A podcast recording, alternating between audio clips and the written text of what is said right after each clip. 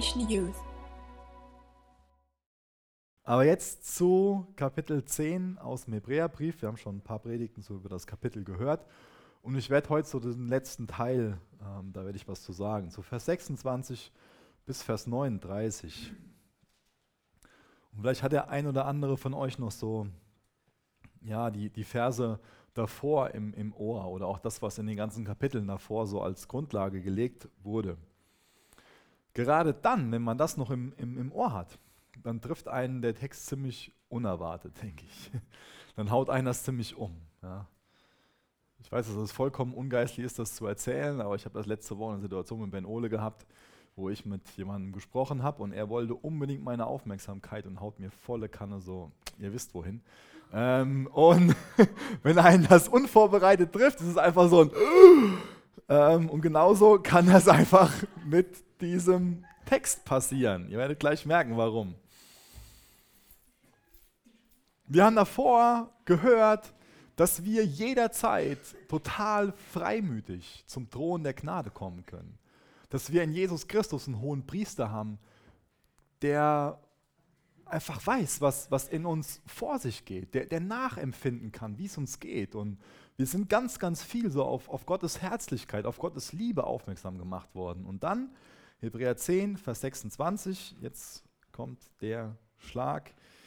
Denn wenn wir bewusst weiter sündigen, nachdem wir mit Gottes Hilfe die Wahrheit erkannt haben, gibt es kein anderes Opfer mehr für diese Sünden. Dann bleibt nur noch das furchtbare Warten auf das göttliche Gericht und das wütende Feuer, das seine Feinde verzehren wird. Jeder, der sich weigerte, das Gesetz des Mose zu befolgen, wurde auf die Aussage von 2 oder 3 Zeugen hin getötet.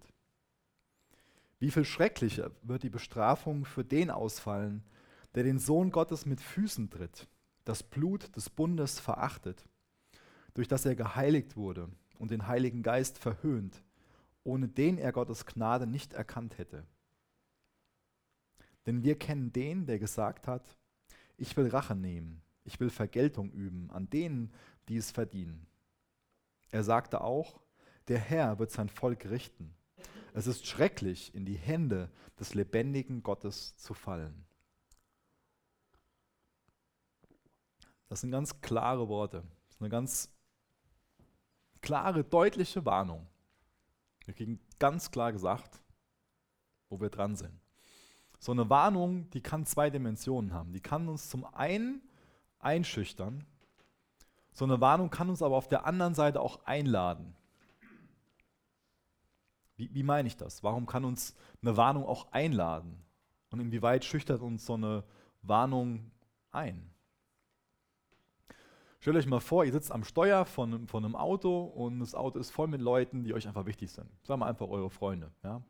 Ihr fahrt im Regen eine Strecke lang, die ihr nicht kennt und fahrt einen Berg hoch, lauter Serpentinen und dann sind da lauter Schilder, die machen euch klar, dass es einfach, dass ein schlechter Straßenbelag da ist, dass man bei Regen besonders vorsichtig fahren muss und dass da ganz viele Kurven sind und so weiter, dann ist es sehr hilfreich, wenn euch diese Warnschilder einschüchtern und ihr als Konsequenz, weil euch euer Leben wert ist und auch das Leben von den anderen für euch sehr wertvoll ist, dass ihr dann als Konsequenz daraus, aus dieser Warnung, weil ihr eingeschüchtert wurdet, endlich langsamer fahrt. Dann ist einfach diese Warnung in dem Sinne sehr hilfreich. Aber auf der anderen Seite kann diese Warnung auch total einladend sein. Warum? Angenommen, es regnet gerade nicht und ihr seid alleine auf einem Motorrad unterwegs. Dann denkt ihr euch, hey, jetzt haben wir ein bisschen Spaß hier. Ja? Jetzt können wir ein Abenteuer erleben und jetzt kann es richtig abgehen. Und das ist mir total wichtig geworden für heute, auch auf diesen einladenden Aspekt in dieser Warnung einzugehen. Aber da kommen wir gleich zu. Erstmal, inwieweit schüchtert uns dieser Text vielleicht ein? Und inwieweit schüchtert er uns auch einfach vielleicht viel zu sehr ein? Ich denke, den meisten von euch ist 1. Mose 3 so ein bisschen ein Begriff, wo nämlich Adam und Eva in Versuchung geführt werden. Und wo der Teufel in Form von der Schlange die Bühne betritt und hergeht und sagt, hat hat Gott wirklich gesagt, ja? Wo er so versucht und sagt, hey, komm schon, die Frucht sieht doch so lecker aus. Beiß doch mal rein. Gott will dir nur was vorenthalten, ja? Beiß da mal rein, dann wirst du wie Gott. Man sieht da schon so eine Taktik vom Teufel, dass er Gottes Worte verdrehen will. Oder wenn man sich die Versuchung von Jesus ansieht, wo der Teufel ihn zuallererst in der Wüste da begegnet und dann aber zum Tempel führt und so auf den höchsten Punkt von dem Tempel und ihm man sagt, hey, komm, spring doch hier runter. Die Engel kommen noch sofort und die beschützen dich doch. Das sind nur zwei Beispiele dafür und ich denke, vielleicht fallen euch noch ein paar mehr Beispiele ein, die wir in der Bibel haben, wo wir erkennen, wie der Teufel das Wort Gottes nehmen will, um uns zu verführen, um uns einzuschüchtern, um uns zu zerstören. Und ich denke, genauso versucht er, diese Passage hier in Hebräer 10 zu verdrehen und ganz viele Leute zu entmutigen. Ich glaube, der Teufel nimmt diesen Text auseinander und redet uns falsche Dinge ein. Und die Konsequenz davon könnte sein, dass wir denken, meine Schuld, die kann mir gar nicht mehr vergeben werden. Ich bin jetzt abgefallen, ich habe bewusst gesündigt, ich kann gar nicht mehr zu Jesus kommen. Meine Schuld wird ewig zwischen mir und Gott stehen. Da gibt es überhaupt keine Möglichkeit mehr, dass ich umkehren kann. Er hat mir ja vorher klar gemacht, dass es falsch ist, was ich mache, und ich habe es gemacht und jetzt wird das ewig zwischen mir und Gott stehen. Es kann so weit gehen, dass Leute meinen, dass Gott überhaupt kein Interesse mehr an einem hat, dass er einen einfach nur kaputt machen will, Interesse hat, einfach nur zu bestrafen für diese Sache, die man da verbockt hat.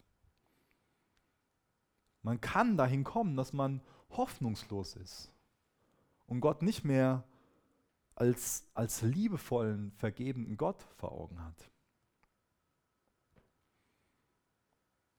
Diese Stelle kann man verschieden verstehen, aber man sollte sie nicht verschieden verstehen. Definitiv nicht. Eine Art, sie zu verstehen, ist, dass man auf immer verloren ist, wenn man mutwillig gesündigt hat. Es gibt aber eine viel bessere Art, diese Stelle zu verstehen. Also ist es ganz wichtig, sich das anzugucken, was da mit mutwillig sündigen bzw. bewusst weiter sündigen gemeint ist. Ist hiermit wirklich so eine einmalige Sünde gemeint? Ich glaube, wir alle waren schon in einer Situation, wo wir bewusst und mutwillig gesündigt haben. Ich war in einer Situation, wo wir nach der Wahrheit gefragt wurden und wir eine Lüge erzählt haben.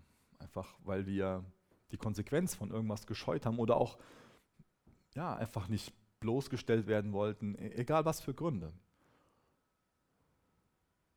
Das wäre ziemlich krass, wenn damit so eine einmalige, mutwillige, bewusste Sünde gemeint wäre. Ich glaube, dann wäre für uns alle der Zug abgefahren. Ich glaube, dann könnten wir uns alle den Himmel abschminken. Dann wäre es rum für uns. Und deswegen, auch das ist wieder so ein sehr gutes Prinzip, an die Bibel heranzugehen. Die Bibel erklärt sich in vielen Stellen einfach selbst. Und es ist hervorragend, wenn man die Bibel von der Bibel auslegen lässt. Ja?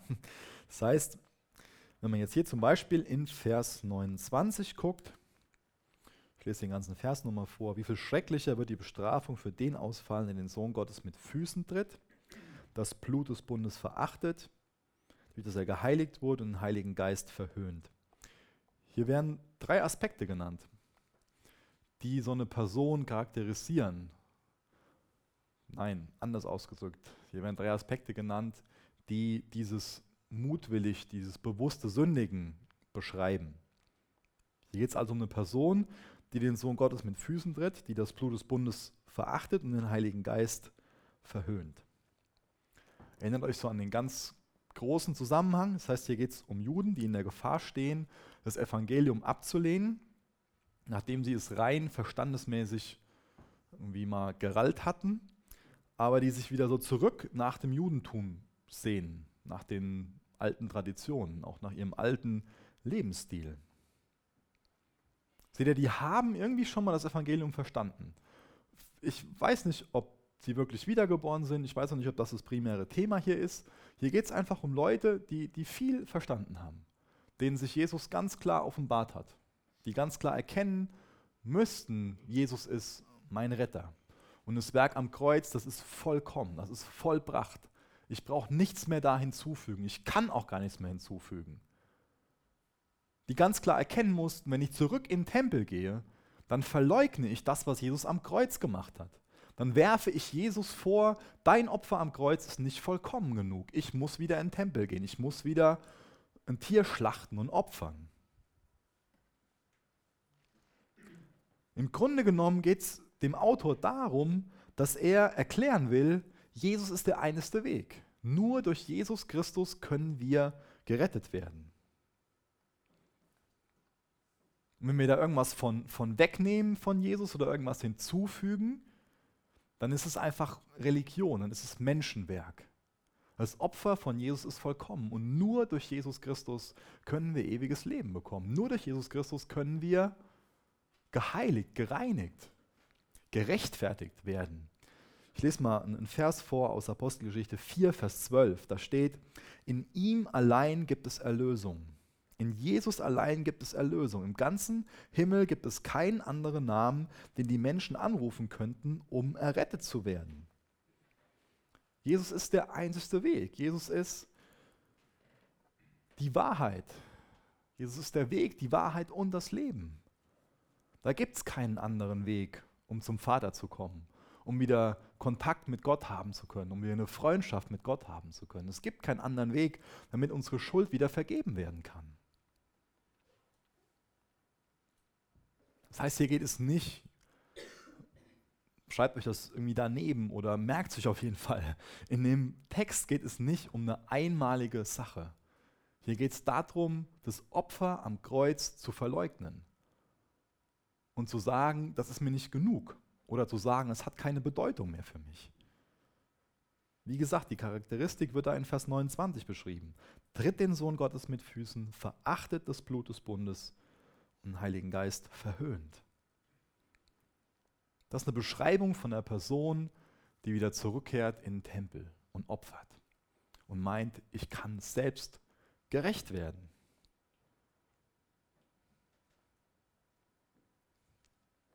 Ich glaube, dass es sehr populär ist, in unserer Generation zu glauben, dass wenn man seinem Herzen folgt, dass einem Gott dann keine Vorwürfe machen kann. Ich hab doch auf mein Herz gehört, ich bin doch so viel besser als die Leute um mich herum, ich habe mich doch für die Umwelt interessiert, ich hab doch Müll getrennt, ich habe doch alles Mögliche gemacht. Ich habe mir da so viel Mühe gegeben, ein guter Mensch zu sein. Oder vielleicht würden das ganz viele auch nicht nur als Mühe ausdrücken, sondern einfach ganz bewusst sagen, ich bin noch so ein guter Mensch. Das ist nicht abwertend gemeint, wenn ich von so einem guten Menschtum rede. Ich finde das total toll, dass viele bewusst leben. Das ist klasse. Ich versuche auch bewusst zu leben. Ich versuche auch, auf die Umwelt Acht zu geben, auf meine Mitmenschen. Aber dadurch werde ich nicht vor Gott annehmbarer. Das ist ein ganz anderer Punkt. Ja? Und ich sage auch dir, gib Acht auf die Umwelt. Ja? Verhalte dich nicht so nach dem Motto, nach mir die Sintflut. Aber was wesentlich wichtiger ist, ist deine Erlösung. Dass du zu einem neuen Menschen wirst. Dass du weiterhin darauf vertraust, dass Jesus für dich stellvertretend am Kreuz gestorben ist und da deinen Schuldschein unterschrieben hat. Ist dein Glaube in dem Sinne gegenwärtig, dass du darauf vertraust, Jesus ist für mich am Kreuz gestorben, er hat das Werk am Kreuz vollbracht, er hat ausgerufen, Tetelestai, das ist dieser Begriff, der unter den Schuldschein geschrieben wurde, um auszudrücken, es bezahlt. Oder fällst du zurück in irgendeine Form von Werkgerechtigkeit? Das ist nämlich die Riesengefahr, die hier beschrieben wird. Wisst ihr, wir stehen in dieser Gefahr, in irgendeine Form der Werkgerechtigkeit zurückzufallen. und zu meinen, wegen irgendeiner Schuld oder wegen irgendwas liebt uns Gott nicht mehr so. Oder auf der anderen Seite zu meinen, Gott würde uns jetzt mehr lieben, weil wir so treu in der Bibel lesen oder weil wir unsere Fähigkeiten so toll in der Gemeinde einbringen. Das ist voll die Gefahr. Auf der einen Seite abzufallen in so ein Denkmuster, dass wir meinen, Gott kann mich nicht mehr lieben, Gott liebt mich jetzt weniger. Oder auf der anderen Seite herzugehen und zu meinen, ja, jetzt bin ich besser. Jetzt bin ich so ein Musterchrist. Gott kann dich gar nicht mehr lieben, als er dich jetzt liebt. Nicht, weil er dich so wenig liebt, sondern weil er dich so sehr liebt. Er kann dich gar nicht mehr lieben. Er liebt dich. Punkt. Wenn wir so Texte lesen, dann habe ich oft so einen Eindruck, vielleicht ist das nur für mich persönlich, aber ich glaube, dass ich da auch ein bisschen auf andere schließen kann, dass wir so eine ziemlich moralische Brille aufhaben. Was meine ich damit?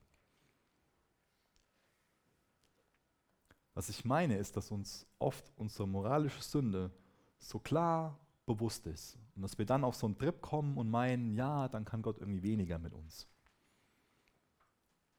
Aber ich glaube, um diesen moralischen Aspekt in Sünde geht es hier gar nicht so sehr, sondern es geht viel mehr um diesen Aspekt der Sünde, dass wir in so eine Werkgerechtigkeit hineinfallen, dass wir abfallen in Gesetzlichkeit, in Religiosität.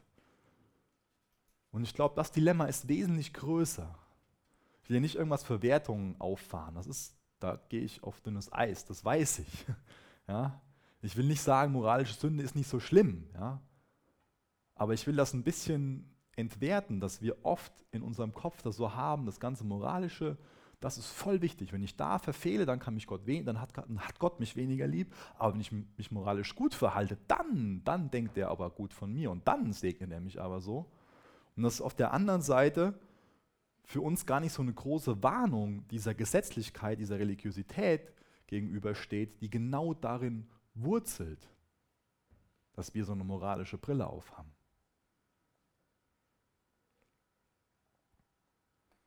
Also hier ist eine große Warnung davor, nicht in moralische Sünde zu fallen. Nein, hier in dem Text geht es um einen anderen Aspekt. Hier ist eine ganz große Warnung davor, in der Werkgerechtigkeit, in Religiosität, in Gesetzlichkeit zu stolpern.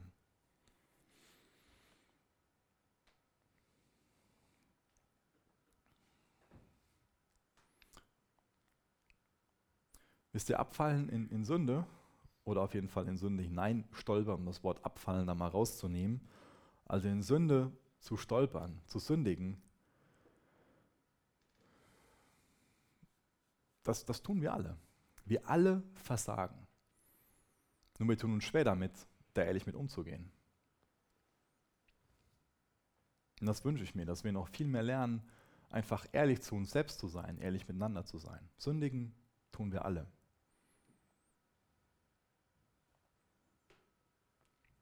Das ist nicht das Problem, was hier beschrieben wird. Paulus sagt in 1. Timotheus 1, Vers 15, ich bin der Erste unter den Sündern. Du hast ein großes Problem, wenn du meinst, dass du korrekt bist. Im Sinne von, dass dir deine Sünde von heute, von gestern, von dieser Woche nicht bewusst ist. Und du hast kein Problem, wenn sie dir bewusst ist. Und wir denken oft andersrum. Wenn uns keine Sünde bewusst ist, dann denken wir sind toll, wir haben's geschafft. Aber ich glaube, die Bibel lehrt uns was genau anderes. Wenn wir nah bei Jesus sind, wenn wir im Licht sind, dann sehen wir auch die Schatten um uns herum. Ich bin der Erste unter den Sündern. Da sagt Paulus nicht von sich, als er gerade dabei ist, Christen zu verfolgen und Christen abzumetzeln. Da sagt er zu einem Zeitpunkt, wo er, ich würde das so von außen bezeichnen, das mächtigste Werkzeug in Gottes Hand ist. Zumindest ist von niemand anderem zur damaligen Zeit bekannt, dass Gott ihn so mächtig gebraucht hat, um so viele Gemeinden zu gründen, um so viele Menschen zu Jesus zu führen. Und das war keine fromme Floskel. Paulus ist niemand gewesen, der so eine Scheindemut vor sich hergetragen hat. Paulus war ehrlich. Und ich glaube, er hat das total ehrlich gemeint, dass er von sich gesagt hat, ich bin der Erste unter den Sündern. Davon war er überzeugt, dass er der Schlimmste aller Sünder ist. Deswegen davon überzeugt zu sein, kann was sehr Geistliches sein, wenn dir zum gleichen Zeitpunkt bewusst ist, wie sehr dir vergeben ist. Und wenn du nicht in der Religiosität, in der Werkgerechtigkeit lebst. Das ist das Entscheidende, dass du aus der Gnade lebst. Wenn du aus der Gnade lebst und dir bewusst ist, dass du ein Sünder bist, ist das was sehr Geistliches. Dann zeigt es dir einfach nur, dass du nah bei Jesus bist. Und dann sollte dich das nicht entmutigen, dass du ein Versager bist. Sondern es ist einfach nur ein Indikator dafür, dass du nah bei Jesus bist und dass Jesus mit dir durchs Leben geht. Aber wenn du dich als Versager fühlst, in diesem Hamsterrad der Werkgerechtigkeit, der Religiosität, dann hast du ein großes Problem. Und dann will ich dich einladen, da rauszukommen und aus der Gnade zu leben. Ganz neu zu erkennen, Jesus ist am Kreuz gestorben, das Werk ist vollbracht. Punkt. Ich kann nicht, ich muss nichts mehr hinzufügen, es ist vollbracht. Halleluja. Ich lese mal den ganzen Vers vor aus 1. Timotheus 1, Vers 15. Da steht, das Wort ist gewiss und aller Annahme wert, dass Christus Jesus in die Welt gekommen ist, Sünder zu retten, von welchen ich der Erste bin.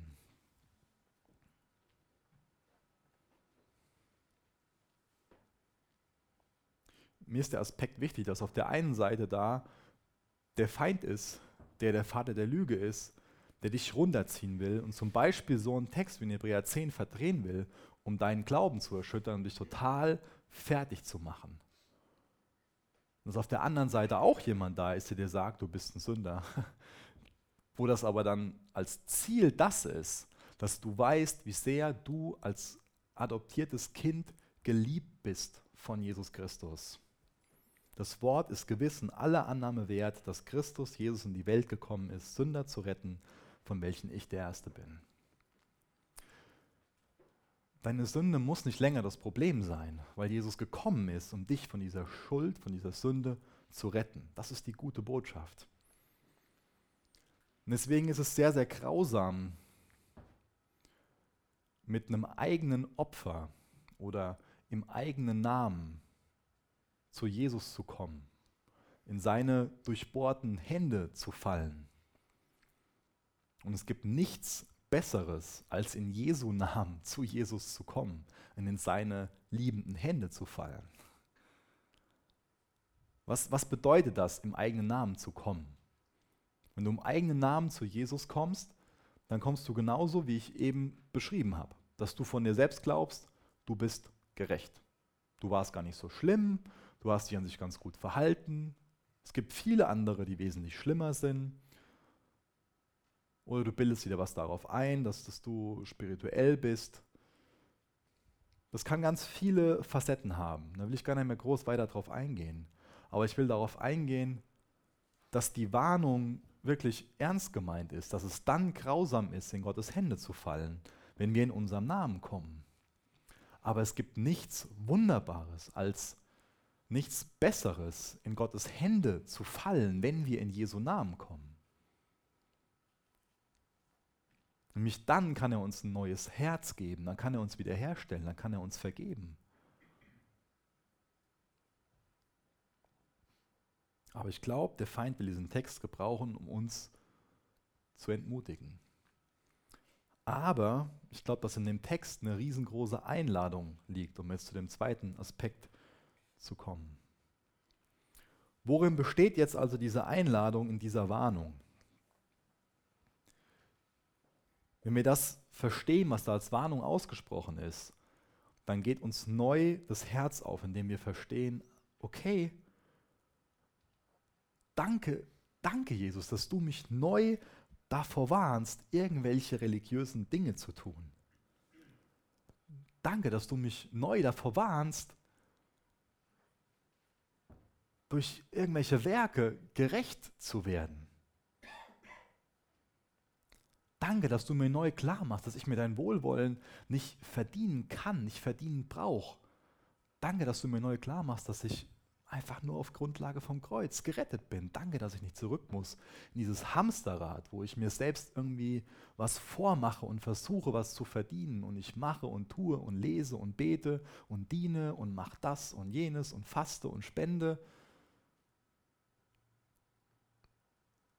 Danke, dass das da, wo du bist, Jesus, da, wo dein Geist, dass da Freiheit ist, dass mir vergeben ist, dass ich aus der Gnade leben kann. Danke, Jesus, dass du mich einfach simpel daran erinnerst, dass ich mich übers Kreuz freue, dass ich mich darüber freue, dass mir vergeben ist. Danke, dass ich meine Erlösung genießen kann. Das ist die Einladung. Das ist eine Einladung zum Leben.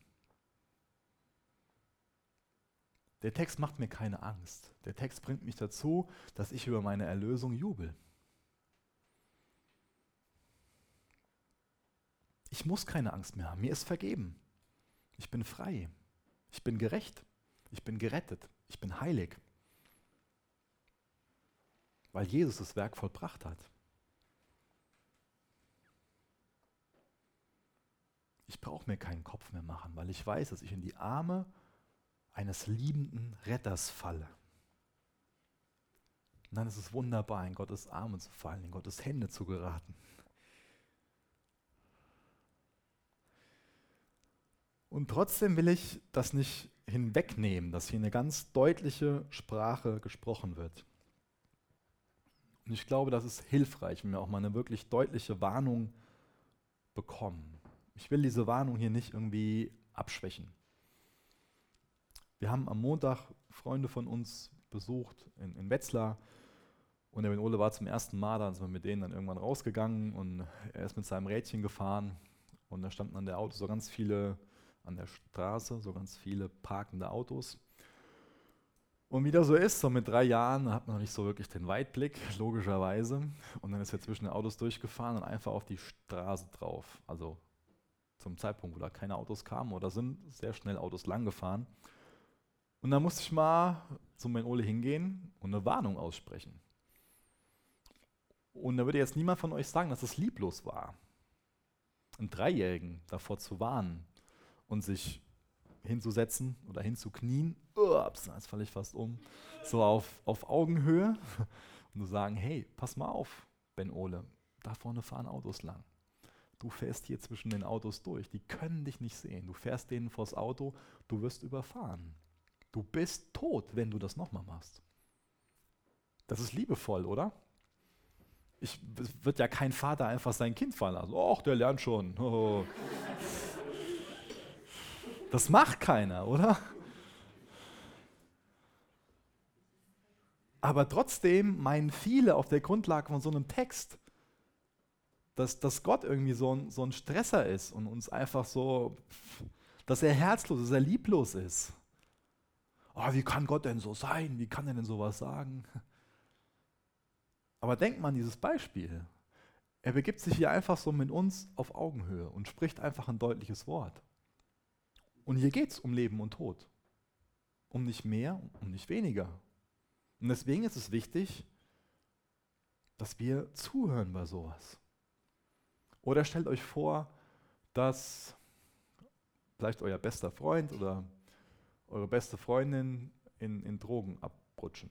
Und ihr kriegt das nach und nach mit, dass die sich selbst nach und nach umbringen, das ganze Leben damit kaputt machen. Dann würdet ihr als erstes einfach anfangen und hoffentlich versuchen, einfach so offen ein Gespräch zu führen und erstmal zu hören, hey, wie geht's dir überhaupt und wie kommst du dazu? Und man will erstmal einfach zuhören. Und dann ist es vielleicht so, nachdem man so ein bisschen mehr die Person verstehen kann, dass man so einen Schritt weitergeht und versucht, im Positiven zu reden. Was ich meine, dass man irgendwie so versucht klarzumachen, hey, pass mal auf, guck mal was in deinem Leben, was du hättest, wenn du das nicht machen würdest. Ja? Deine Familie würde wieder heilen. Du könntest wieder oder hättest keinen finanziellen Stress mehr, du könntest deine Ausbildung weitermachen. Oder ihr wisst, was ich meine, dass man einfach so vor Augen malt, hey, guck dir mal an, was es kaputt macht, aber was es dann so Schönes hätte. Und wie das dann so ist, irgendwann muss man einfach an den Punkt kommen und noch klar und deutlich sagen, wenn du damit weitermachst, dann bringt dich das um. Was du gerade machst, ist Selbstmord auf Raten. Und das macht der Autor aus dem Hebräer so. Er geht her und sagt, wenn du meinst, dass du in deinem Namen zu Jesus kommen kannst, wenn du meinst, dass du in deinem Namen zu Gott kommen kannst, dann bedeutet es deinen Tod. Nur wenn du in Jesu Namen kommen kannst, bist du gerettet, bist du erlöst, bist du gerechtfertigt. Aber in Christus hast du alles.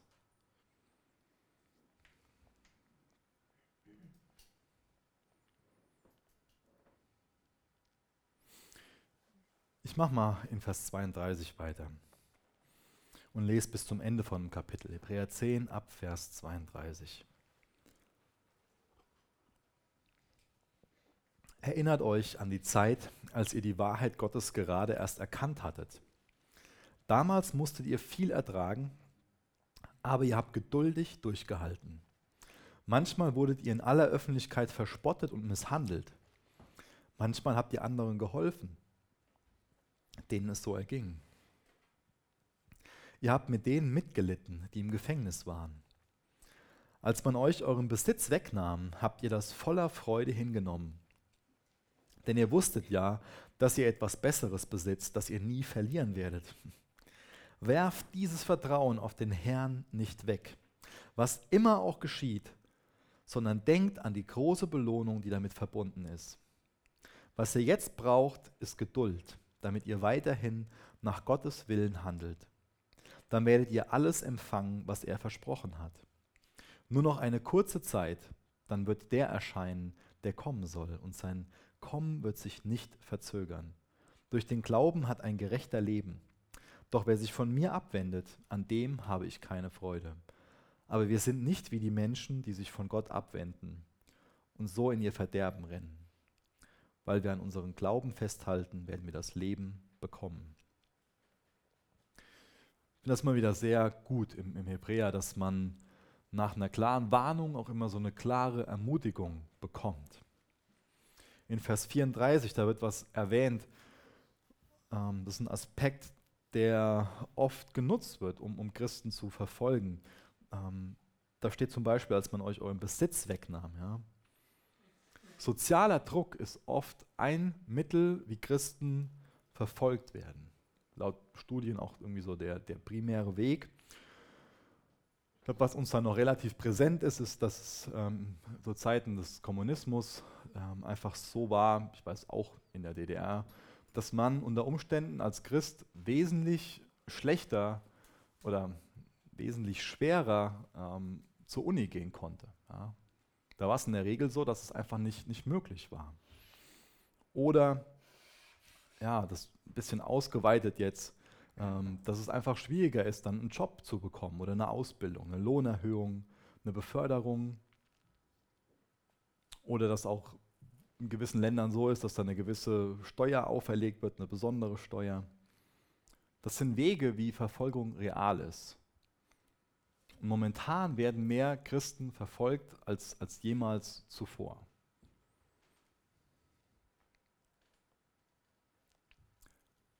Und ich finde es interessant, dass der Autor hergeht und sagt, guckt euch mal eure Vergangenheit an. Guckt euch mal an, wie ihr schon verfolgt worden seid. Die haben so einen sozialen Druck aufgebaut. Die haben mich so verfolgt, so verfolgt, so verfolgt. Aber ihr habt ausgeharrt. Ihr habt festgehalten an Jesu. Und ihr habt auf der anderen Seite erlebt, dass Jesu an euch festgehalten habt. Ich finde das sehr spannend, dass die Vergangenheit eine Ermutigung für die ist, dass sie sich selbst umdrehen können und durch ihre Geschichte wissen sie, Jesus ist treu. Das ist ein Aspekt, der hier beleuchtet wird. Aber ich finde es auch sehr gut, dass der Autor hergeht und sagt, guckt euch eure Zukunft an. Guckt euch an, was in der Zukunft auf euch wartet. Auf die wartet, die festhalten, die ausharren, die nicht aufhören, die nicht aufgeben. Ich lese mal ein paar Sätze vor aus Hebräer 12, Vers 1. Da steht, Jesus war bereit, den Tod der Schande am Kreuz zu sterben, weil er wusste, welche Freude ihn danach erwartete. Nun sitzt er an der rechten Seite von Gottes Thron im Himmel. Denkt mal über diese beiden Aspekte nach. Denkt mal zum einen nach, wie Jesus in der Vergangenheit in deinem Leben treu gewesen ist, und lass dir das eine Ermutigung sein, dass Jesus bereit war, den Tod der Schande am Kreuz zu sterben. Und danach war die Freude für ihn. Er hat das Werk vollbracht. Und dadurch wird auch für dich spätestens nach diesem Leben diese vollkommene Freude da sein. Du wirst nicht zur rechten Seite Gottes sitzen, aber du wirst dabei sein. Das wird dir mehr als genug sein. Ich lese mal ein paar Verse vor aus Römer 5, Vers 3. Römer 5, Vers 3. Wir freuen uns auch dann, wenn uns Sorgen und Probleme bedrängen. Denn wir wissen, dass wir dadurch lernen, geduldig zu werden. Geduld aber macht uns innerlich stark. Und das wiederum macht uns zuversichtlich in der Hoffnung auf die Erlösung. Und in dieser Hoffnung werden wir nicht enttäuscht werden. Denn wir wissen, wie sehr Gott uns liebt, weil er uns den Heiligen Geist geschenkt hat, der unsere Herzen mit seiner Liebe erfüllt. Paulus sagt hier, hey, auch dann, wenn uns Sorgen und Probleme bedrängen, dann wissen wir, dass wir dadurch lernen können, dass wir geduldig werden können. Durch Geduld werden wir innerlich stark. Paulus weiß, dass Gott am Werk ist und dass er die Umstände, in denen man gerade ist, gebrauchen kann, um Charakter zu formen. Um auch zu zeigen, wie Gott ist, um Gott besser kennenzulernen also. Ich sage nicht, dass die ganzen Umstände von Gott kommen. Das sage ich definitiv nicht. Aber er kann, egal wie die Umstände sind, die Umstände zu unserem Guten gebrauchen. Und dazu ist es eine Ermutigung, zu sagen, Gott, du bist da. Vielleicht änderst du jetzt die Situation, vielleicht änderst du die Umstände. Aber ich weiß auf jeden Fall, dass du die Umstände erfüllen wirst mit deiner Gegenwart. Ich weiß auf jeden Fall, dass du mir Kraft geben wirst, Vater, dass ich hier durchgehen kann. Und ich weiß, dass du dadurch meinen Charakter formen wirst. Dass du mich formen wirst zu einem Gefäß, was zu deiner Ehre sein kann. Was du gebrauchen kannst, um dein Reich zu bauen. Vers 39 steht, aber wir sind nicht wie die Menschen, die sich von Gott abwenden und so in ihr Verderben rennen.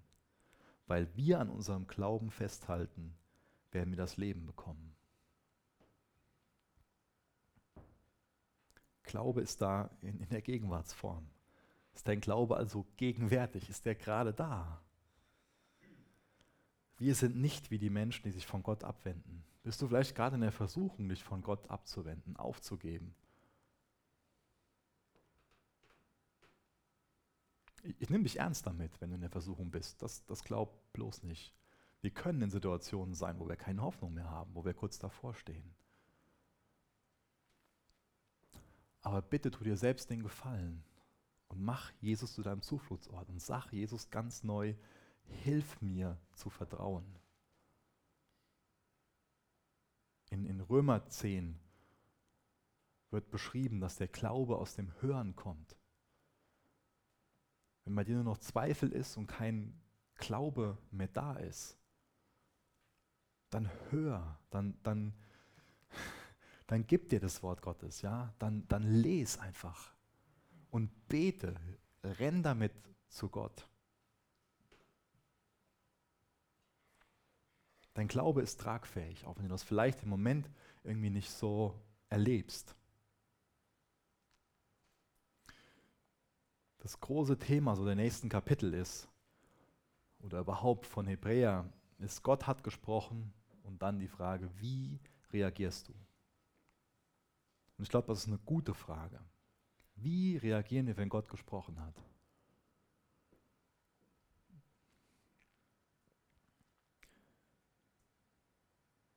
Jesus, danke, dass du das vollkommene Opfer am Kreuz bist. Danke, dass wir erlöst sind, wenn wir darauf vertrauen. Danke, dass wir nichts mehr hinzutun können. Danke, dass du mehr als genug bist. Danke für deine Gnade, danke für das Leben in dir. Danke, dass uns vergeben ist. Danke, dass wir frei sind. Danke, dass wir heilig sind, dass wir gerecht sind, Herr. Hilf uns, das im Glauben anzunehmen, Herr. Hilf uns zu glauben. Jesus, du siehst, wo Unglaube ist. Gib du uns Glauben, gib du uns Leben in dir. Gib du uns Freude an dir, Herr. Mach, dass wir uns freuen über unsere Erlösung und jubeln. Jesus, danke, dass es den Tag geben wird, wo der Teufel keine Lügen mehr erzählen wird. Danke, dass er für ewig gebunden wird und keine Macht mehr haben wird. Jesus, danke, dass du der Sieger am Kreuz bist. Jesus, bitte zerstöre alle Lügen, die der Teufel uns je erzählt hat. Danke, dass wir von dir bedingungslos geliebt werden. Halleluja. In Jesu Namen. Amen.